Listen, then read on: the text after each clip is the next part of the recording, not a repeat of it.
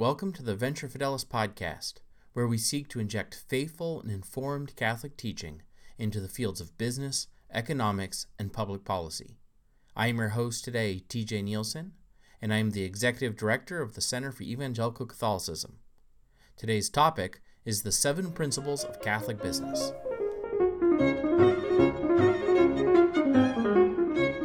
This podcast is brought to you by Venture Fidelis, an initiative of the Center for Evangelical Catholicism. Venture Fidelis exists to provide American business entities the opportunity to possess and exhibit a clearly defined, explicitly stated, and legally expressed Catholic identity. For more information, visit www.venturefidelis.com.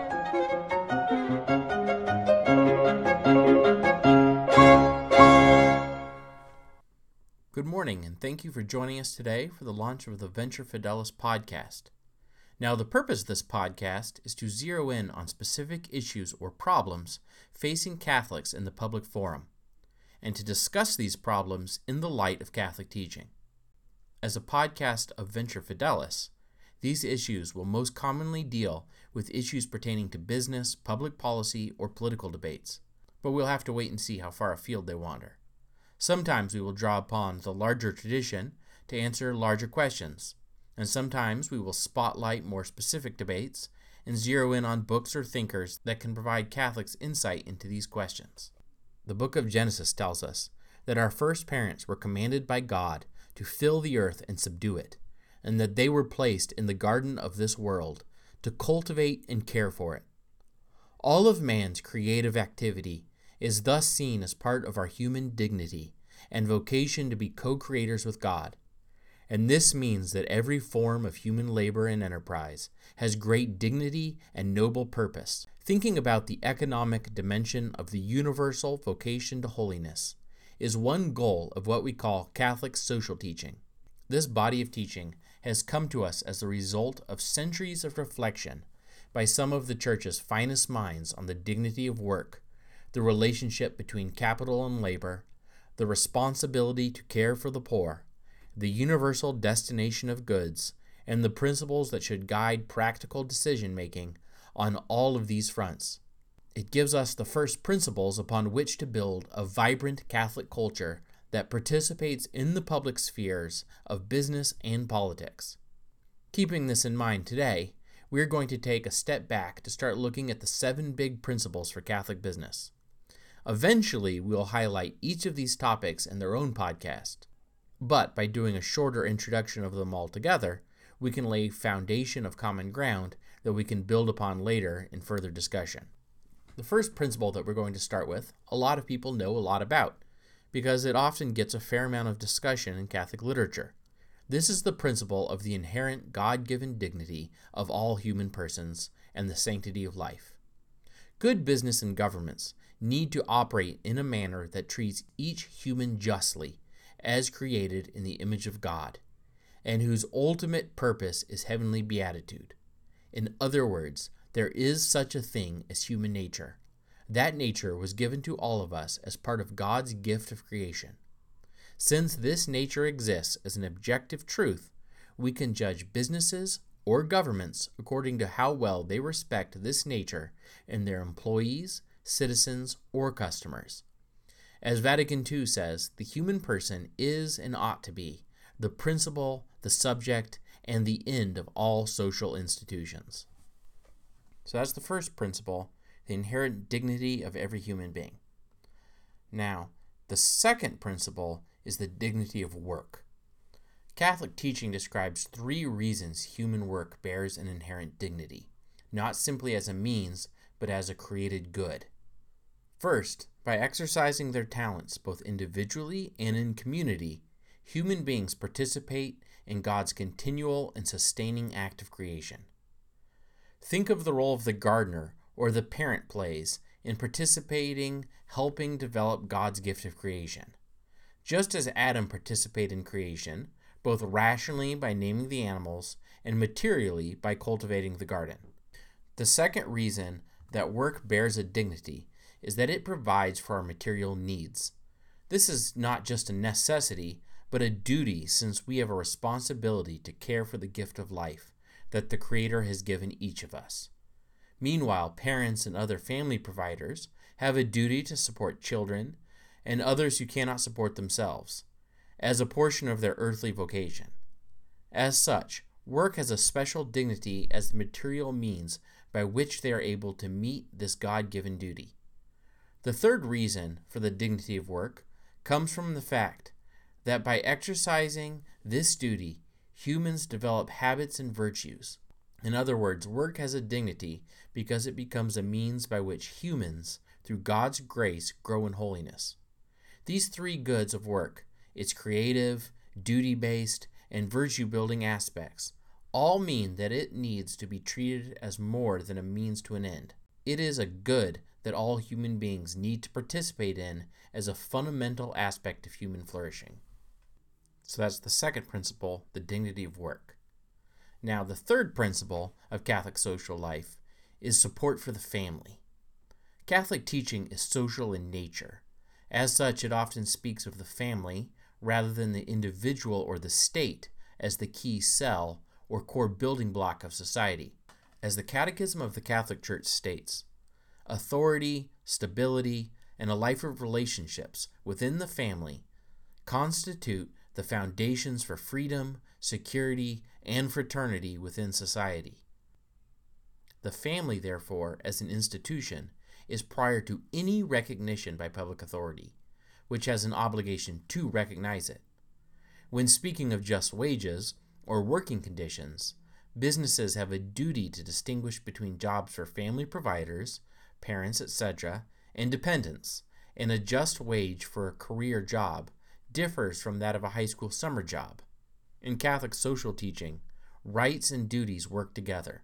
Therefore, the parent with a duty to feed a child has a right to do so. So that's the third principle the necessity to support the family.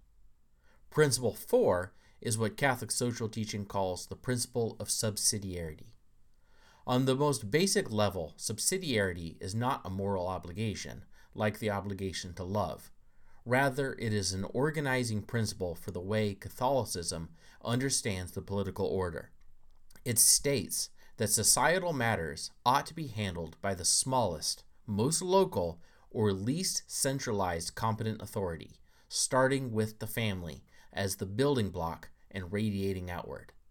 Only when the family cannot deal with an issue does it move down the ladder of authority to the neighborhood, local government, etc., and devolving into a national or international issue as a last resort. Subsidiarity as a body of church teaching has many implications for businesses. Subsidiarity recognizes the importance of small businesses and self governance as practices that strengthen the capacity of society for dealing with issues on a more local level. The small business ownership or entrepreneurship ideally develop both an increased neighborhood awareness and a responsibility that strengthens society's ability to deal with issues on a more local level. So that's the fourth principle, that of subsidiarity, which we'll actually get to in greater detail in our next podcast. Principle five is the principle of common use and private property. We could also refer to this as the stewardship or authentic environmentalism. As the Catechism says, in the beginning, God entrusted the earth and its resources to the common stewardship of mankind to take care of them, master them by labor, and enjoy their fruits. This universal destination of goods means that the goods of creation exist for the flourishing of the human race as a whole. It does not, as the socialist and communist thinkers would have it, oppose the concept of private property, but rather private ownership is the normal means by which this principle of common use is realized. As the Catechism states, private property is legitimate for guaranteeing the freedom and dignity of persons, and for helping each of them to meet his basic needs and the needs of those in his charge. Private property contributes to one's personal self betterment by encouraging people to work, to learn self reliance, to be entrepreneurial, and to create material goods for themselves and others. It provides incentives for one to contribute to the society around them, as well as the means by which one can practice charity. Furthermore, private property historically has provided one of the surest means for protecting one's individual conscience. Now, just because something like private property is good, however, does not mean that it cannot become a sin when pursued as an end rather than as a means. So that's the fifth principle, that of common use or private property, sometimes referred to as the principle of stewardship or authentic environmentalism. And that's something that we'll get into in later podcasts about how true environmentalism is nothing more than that of stewardship, as opposed to the modern anti human understanding. And this brings us to principle six that greed and materialism are sins. First of all, it's important to remember that greed is not synonymous with profit. A successful entrepreneur can be motivated by things other than base avarice, which is the unreasonable desire for what we do not have and do not need, and the determination to obtain it without regard to others. But just because work, private property, and even profit are actually goods essential to human flourishing, does not mean that greed and materialism are not evils to be avoided. Ultimately, every Christian has a duty to help the poorest, neediest, and most broken among us, but this cannot devolve into mere materialism.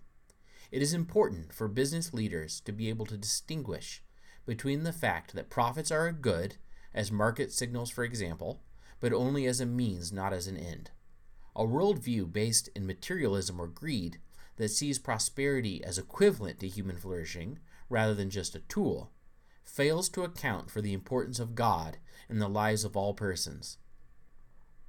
As Pope Benedict XVI reminds us in his book Jesus of Nazareth, at the heart of all temptations, as we see here, is the act of pushing God aside, refusing to acknowledge the reality of anything beyond the political and material, while setting God aside as an illusion that is the temptation that threatens us in many varied forms.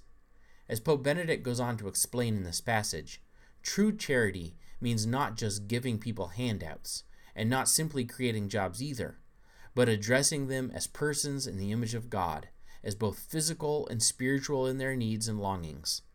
The problem with many secular approaches to charity is that they are based upon a materialist and reductionist view of man, and as such seek to reduce the gospel to that of a purely social gospel. So that's the sixth principle that greed and materialism are sins, and that all charity must start with the gospel. The seventh and final principle is the need for social charity that leads to charitable giving. We are called to minister to each other's needs, both material and spiritual, starting with the poorest among us. But we need to do so with prudence. This is why, on the practical level, charitable giving is the concluding principle. Only once these first principles are established does charity have the necessary context within the church. Charity, solidarity, neighborhood, and friendship are all duties, both for individuals and for the church. Human beings need to give of themselves both of their time and of their resources, but they need to do so in a way that harmonizes with the earlier principles. Cash payments to meet physical needs, for example, may be given in such a way as to diminish the family structure, to perpetuate addictions or vices, or might treat the receiver materialistically or lacking in dignity. When, by contrast, business is exercised or charity given in concert with these fundamental principles, charitable giving provides an important, even essential part of human flourishing. So that's the seventh principle the need for charity. Okay, so in summary, we have our seven principles of Catholic business. Number one, the sanctity of life and the dignity of the human person. Two, the dignity of work. Three, support for the family as the building block of society. Four, the principle of subsidiarity. Five, the role of private property. Six, the need to get past materialism and the sin of greed, and seven, the good of solidarity, social love, and charitable giving. Hopefully, we see how these seven principles build on each other. The human person has a dignity rooted in the fact that we are created in the image of God. As such, there is a dignity to human labor. Within society, the family is the first protector of this dignity. Subsidiarity is the principle of social ordering that best protects the family and the human person.